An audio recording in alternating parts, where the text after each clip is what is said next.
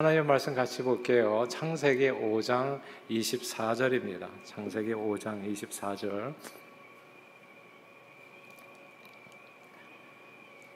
오늘 우리에게 주시는 하나님의 말씀 같이 보시겠습니다. 창세기 5장 24절 말씀. 우리 한 목소리로 같이 합독합니다. 시작. 에녹이 하나님과 동행하더니 하나님이 그를 데려가심으로 세상에 있지 아니하였더라. 아멘. 잠깐 기도합니다. 하나님 아버지, 오늘은 동행이라는 제목으로 말씀을 나눕니다. 성령 하나님, 우리 각 사람의 심령에 역사해 주시고, 말씀을 통해서 도전과 은혜 주셔서 주님과 매 순간 주님 바라보며 의지하고 동행하는 삶으로 이 땅에서도 주의 은혜로 형통하고 내세에서도 영생의 축복을 누리는 저희 모두가 되도록 역사해 주옵소서. 예수 그리스도 이름으로 간절히 기도합니다. 아멘.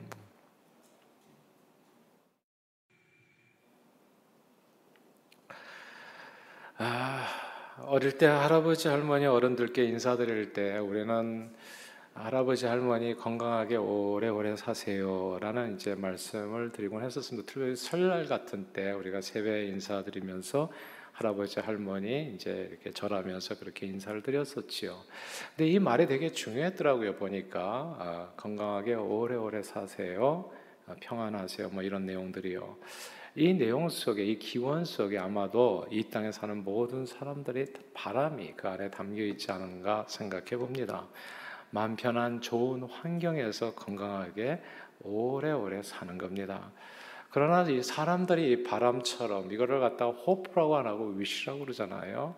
왜냐하면 이게 사람들의 바람처럼 그렇게 마음 편히 건강하게 오래 사는 것이 말처럼 쉽지 않기 때문입니다. 모두 다, 다 그렇죠. 저 푸른 초원 위에 그림 같은 집을 짓고 사랑하는 우리님과 한평생 행복하게 살기는 다 원하지만 하루 먹고 살기에도 바쁜 코로나, 허리케인, 홍수, 산불, 각종 사고와 사건, 별별 일들이 다 일어나는 이 세상에서 마음 편히 건강하게 오래오래 사는 것 아, 결코 쉽지 않습니다. 그리고 운 좋게 어찌어찌 건강하게 좋은 환경에서 오래 살게 되었다고 해도요, 어차피 생로병사하는 인생이에요. 어차피. 그러니까 저는 그런 거 되게 많이 보거든요. 60세까지 어 남이 부러울 만큼 잘 사셨어요. 70세에도 어떤 분은 진짜 80세에도 뭐 60대 같은 50대 같은 건강을 유지하시는 그런 할아버지 할머니도 계시더라고요. 건강하게. 근데 결국 인생은 생로병사예요. 영원히 그렇게는 못 사세요. 건강은 다 시간이 지나면서 쇠해지고 세상 부귀 영화 모두 부질없어지는 때가 반드시 사람에게는 옵니다. 건강하게 우리는 오래오래 거의 영원토록 그렇게 살기를 어, 희망하지만 그렇게 살기 되게 어렵다는 것. 저는 한 80점 넘으시니까 대부분이 85세 정도 넘어가시니까 어, 대부분의 연세 드신 분들이 은행 어카운트에 자기 돈이 얼마가 있는지를 잘 이렇게 가물가물해지시더라고요. 어, 되게 위험하다는 생각이 들어요. 아, 그래서 은행 account 그래서 은행에서 돈 꺼내 쓰시는 것도 이게 쉽지가 않은 그런 시간이 반드시 오시더라고요. 그래서 그 전에 한 살이라도 젊으실 때 저는 여러분들에게 권면드리고 싶은 게 한 살이라도 젊을 때 종이 한 장 꺼내 가지고 돈을 어디다 숨겨 쓰셨는지를 다 적어두시면 좋겠어요. 왜냐하면 그 나중에 기억이 안 나세요. 어디에 돈을 넣었는지. 아, 그리고 그 다 적어둔 또 그 쪽지를 또 숨겨두면 안 되더라고요. 왜냐하면 그 쪽지를 또 기억 못해요. 어디다 뒀는지. 아, 그러니까 잘 보이는 데다 두셔가지고 이제 낭비가 없도록 없어지지 않도록 그렇게 하는 것이 필요하다 생각하는데 사람은 아무리 조심해도 건강하게 오래오래 살기를 원해도 우리 건강은 시간에 따라서 쇠해지고요. 세상 복의 영화 모두 부질없어지는 때 반드시 옵니다. 사람들은 누구나 다 좋은 환경에서 건강하게 오래오래 가능하다면 영원히 복된 삶을 누리기 원하고 그래서 우리가 덕담을 하는 거죠. 할아버지 할머니 건강하게 오래 사세요. 왜냐하면 우리는 다 알거든요. 그렇게 안 된다는 거. 그건 이제 그 시간이 온다는 걸 알지만 이제 위시하는 거죠. 그렇게 소원하는 거죠. 그렇게 위로하지만 모두가 죽을 때까지 그 바라던 모든 것, 건강을 바랬는데 건강을 잃어버리는 순간이 오고요. 그리고 모든 편안한 환경도 하나 둘 다 잃어버리게 되고 결국 빈부 귀천 남녀노소 누구나 할 것 없이 다 수유 하나 달랑 걸치고 손바닥만한 땅에 묻혀서 허무하게 죽음을 맞이하게 됩니다.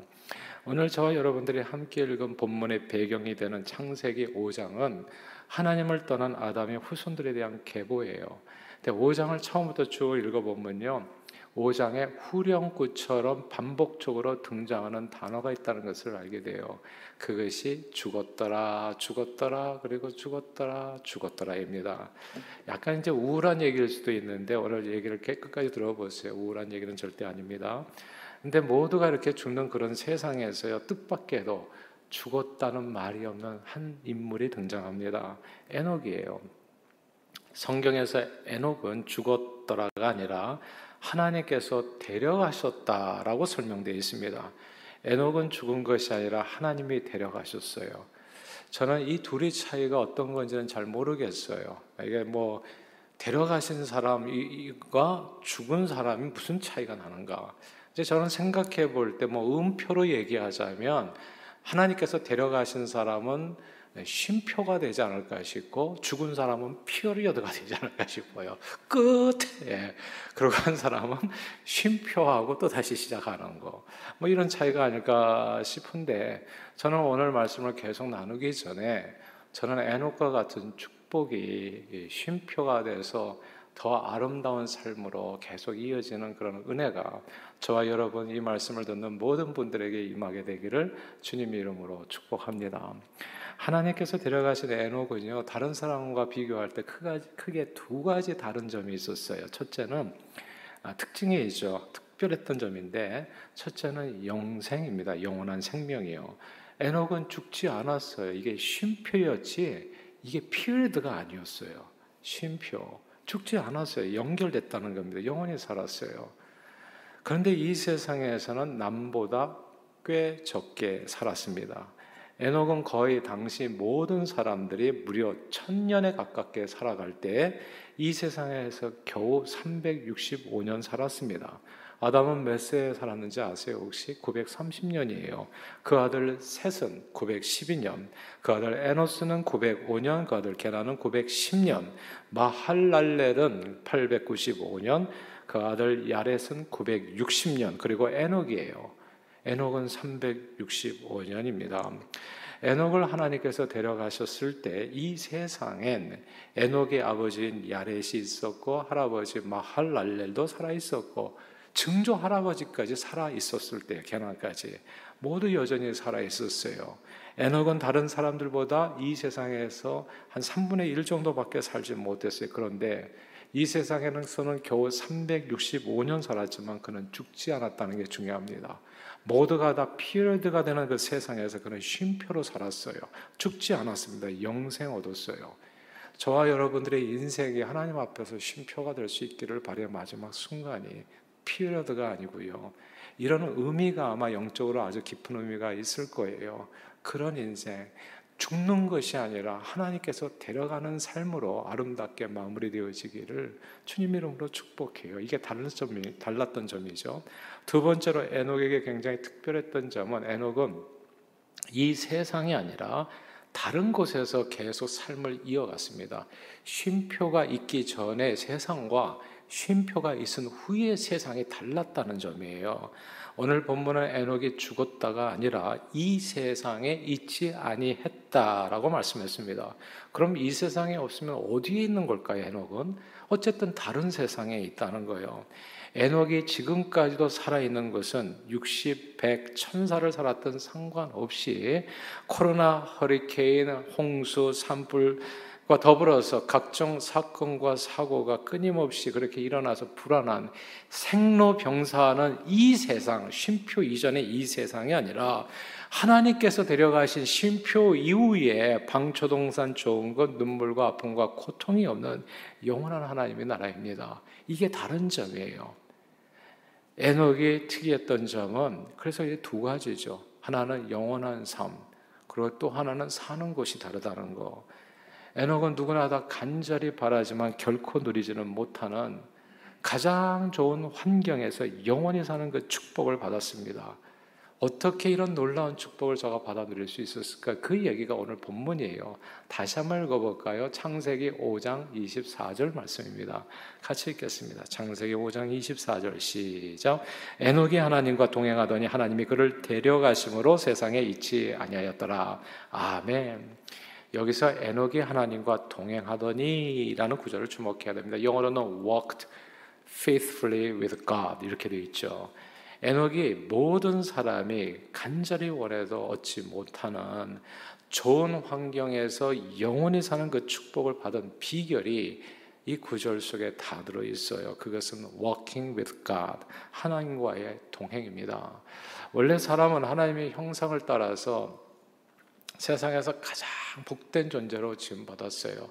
우리가 이렇게 쫄리는 삶을 살도록 지원받지 않았어요. 누가 만들었는데요? 하나님께서 이렇게 불완전한 인생을 만들었겠냐고요? 아니죠.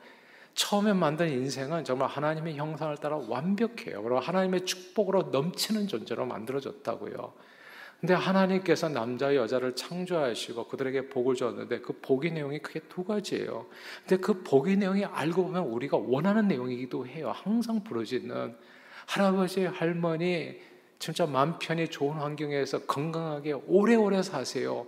사실 우리가 항상 바람, 그러니까 우리가 우리 안에 이런 바람이 있다는 것 자체가 원래 하나님께서 주셨던 그 축복의 내용, 잃어버린 내용이 아닌가라는 생각도 들어요. 크게 두 가지예요. 하나님께서 주신 진짜 놀라운 하나님밖에 주실 수 없는 축복이고 첫째가 영원한 생명이었습니다.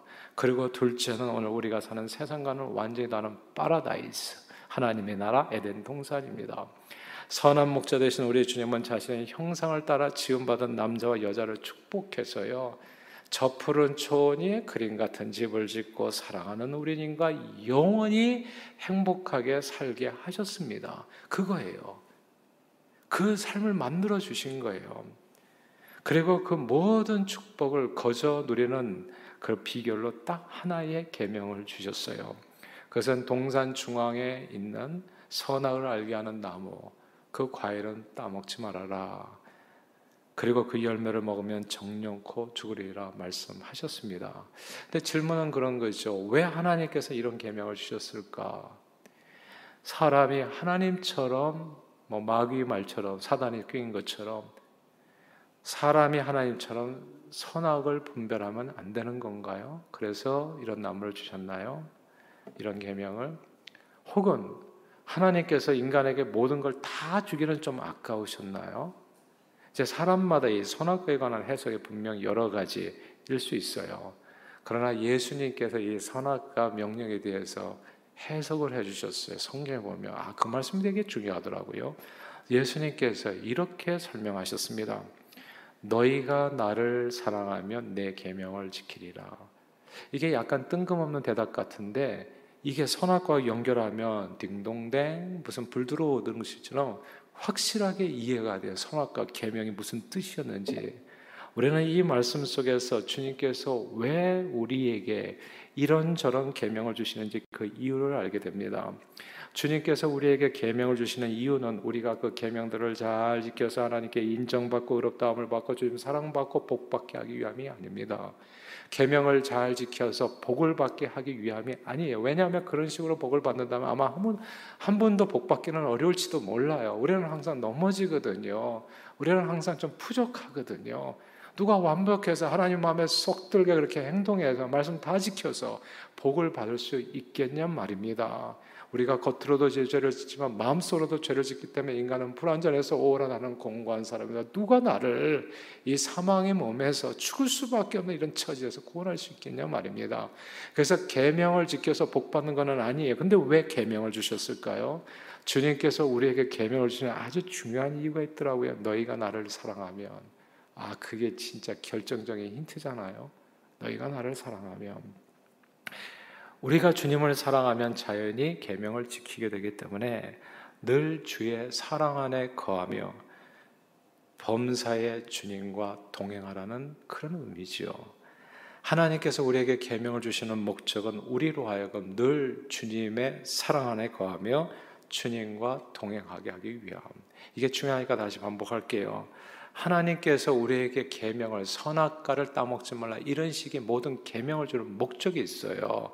그것은 선악과 따먹지 않는 계명을 지켜가지고 복받게 하기 위함이 아니라 그 계명을 주신 목적은 우리로 하여금 늘 주 안에 거하라 주님과 동행하라고 하는 그런 내용입니다.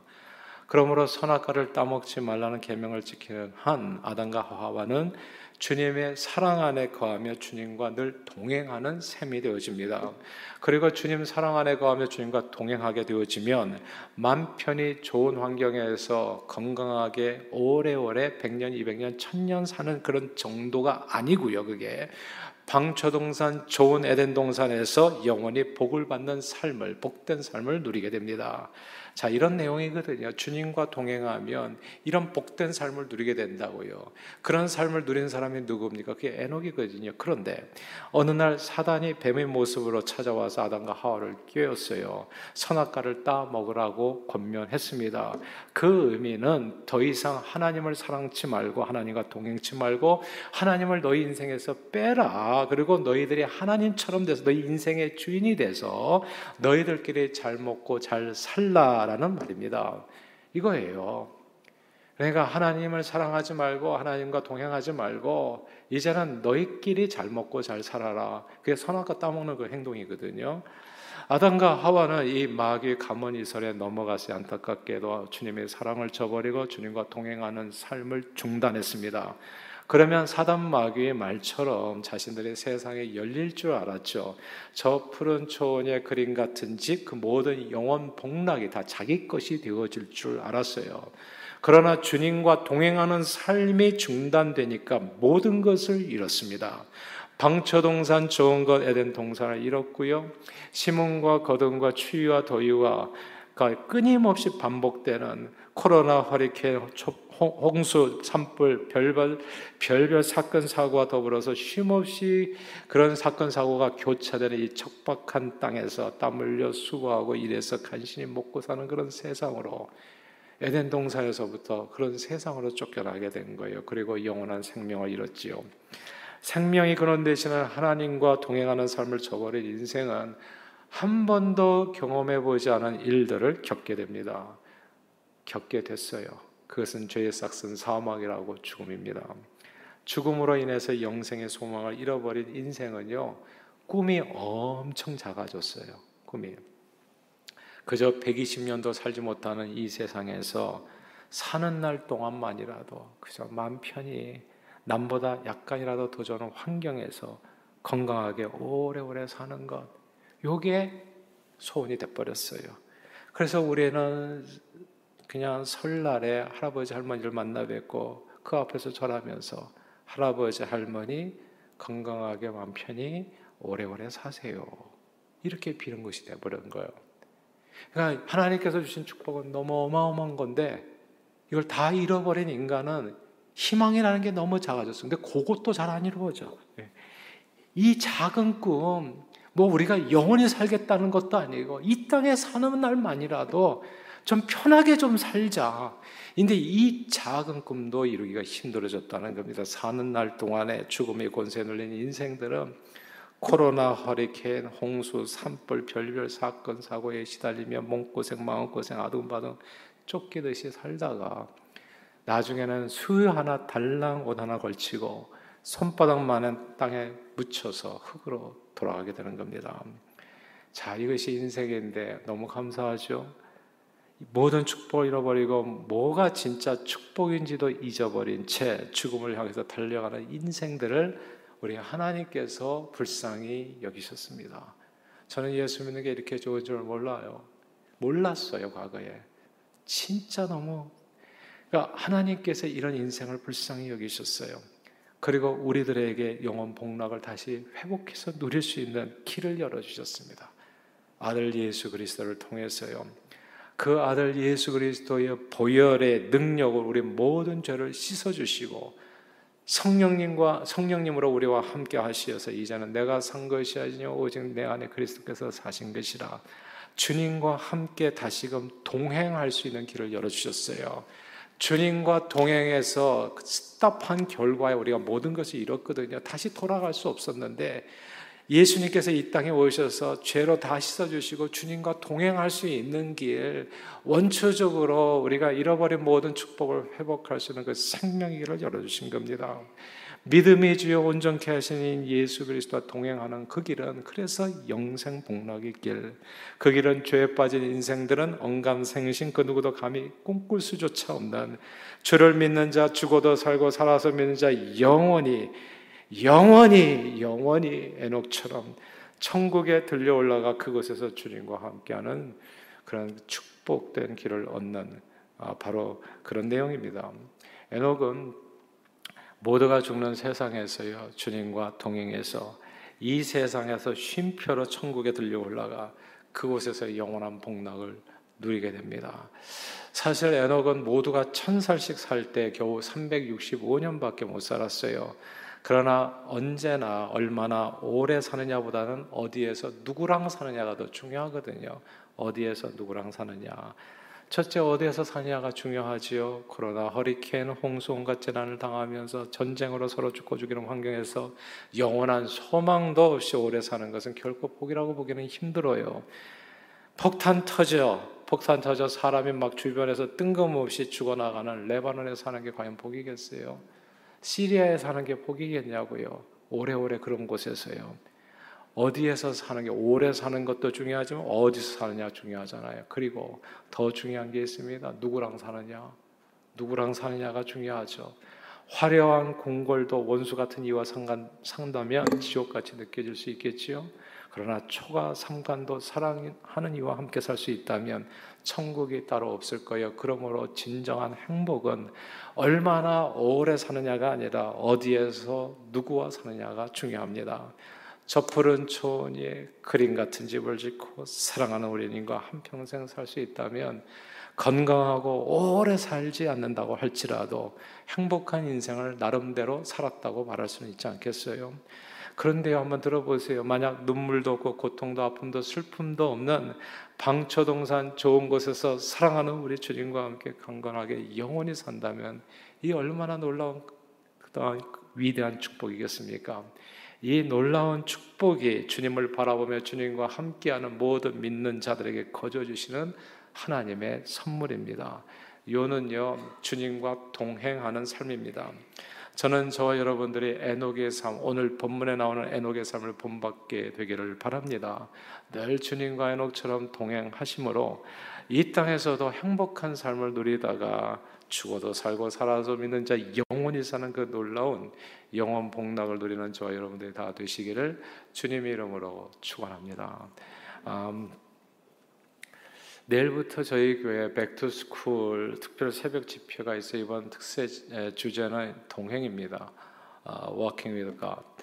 저는 이번 특세를 통해서 우리 자신들이 한번 우리 자신을 돌아보는 시간이 됐으면 해요.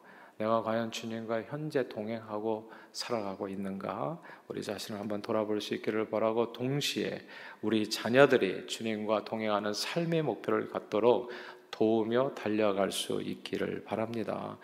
아, 오늘은 동행이라는 주제로 이렇게 말씀을 잠깐 나누었는데요. 내일부터는 그럼 어떻게 주님과 동행 할 수 있는지에 대해서 어떻게 아, 문제를 가지고 모든 교회 스탭들과 함께 아, 서로 도전받으면서 메시지를 통해서 은혜를 나눌 수 있게 되기를 기대해요.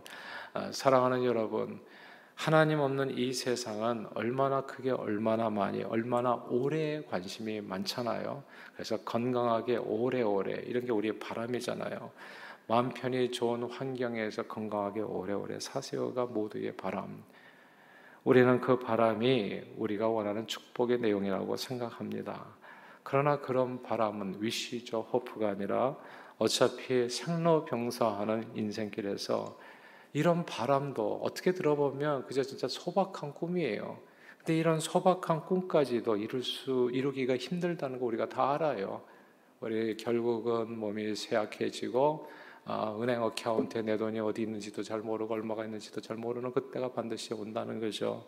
예, 참 우울하게도 그렇게 우리는 결말을 지어가요. 그러므로 저는 저와 여러분들이 이 땅에서의 썩어질 영광에 초점을 맞추기보다는 영원한 주님을 바라보며 주님과 동행하는 삶에 초점 맞추고 달려갈 수 있게 되기를 바랍니다. 아담과 하와는요 에덴 동산을 몽땅 차지할 욕심으로 선악과 계명을 이루고 어기고 주님과의 동행을 거부했습니다. 그때 그들은 자신들의 바람과는 다르게 정말 모든 게 이제는 행복하게 살자 했던 그런 바람과는 다르게 모든 것을 오히려 다 잃었습니다. 죄의 싹은 사망이라고 모두 죽었더라, 죽었더라, 죽었더라. 다 수의 한 조각 달랑 걸치고요. 손바닥만한 땅에 묻혀서 다 죽었습니다. 그러나 주님의 말씀을 주야로 가까이 해서 매일 주님과 동행하면 주님의 성품을 닮게 되지요. 그리고 언제나 시절을 쫓아 과실 맺으며 범사에 형통한 평강과 기쁨이 넘치는 영생 복락의 길을 걷게 됩니다. 그러므로 내일부터 시작하는 이 Back to School 특세에 자녀들과 함께 참여하시기를 바래요. 이렇게 함께 좀 격려해서 새로운 학기가 시작되는데 또 어려운 도전들이 있을 거예요. 그 모든 인생의 문제들과 도전들과 맞닥뜨려 가지고 그럼에도 불구하고 기쁨과 평강으로 이겨 나가는 길은 주님과 동행할 때 그런 아름다운 결, 결말이 이루어진다는 거. 그래서 저와 여러분 우리들의 삶 속에 주님과 동행하는 삶이 온전히 회복되어지고 또한 저와 여러분들이 모두 자녀들과 함께 주님과 매일 동행하며 나아갈 수 있게 되기를 기대합니다. 주님과 매일 동행하는 삶으로 이 험한 세상 속에서도 주님의 은혜로 기쁨과 평강과 형통함을 누리면서 자 죽어도 살고 살아서 믿는 자 영원히 사는 영생 복락을 받아 누리는 저 여러분 또 우리 자녀들이 다 되기를 주님의 이름으로 축원합니다. 기도하겠습니다. 하나님 아버지 늘 주님과 동행하는 삶을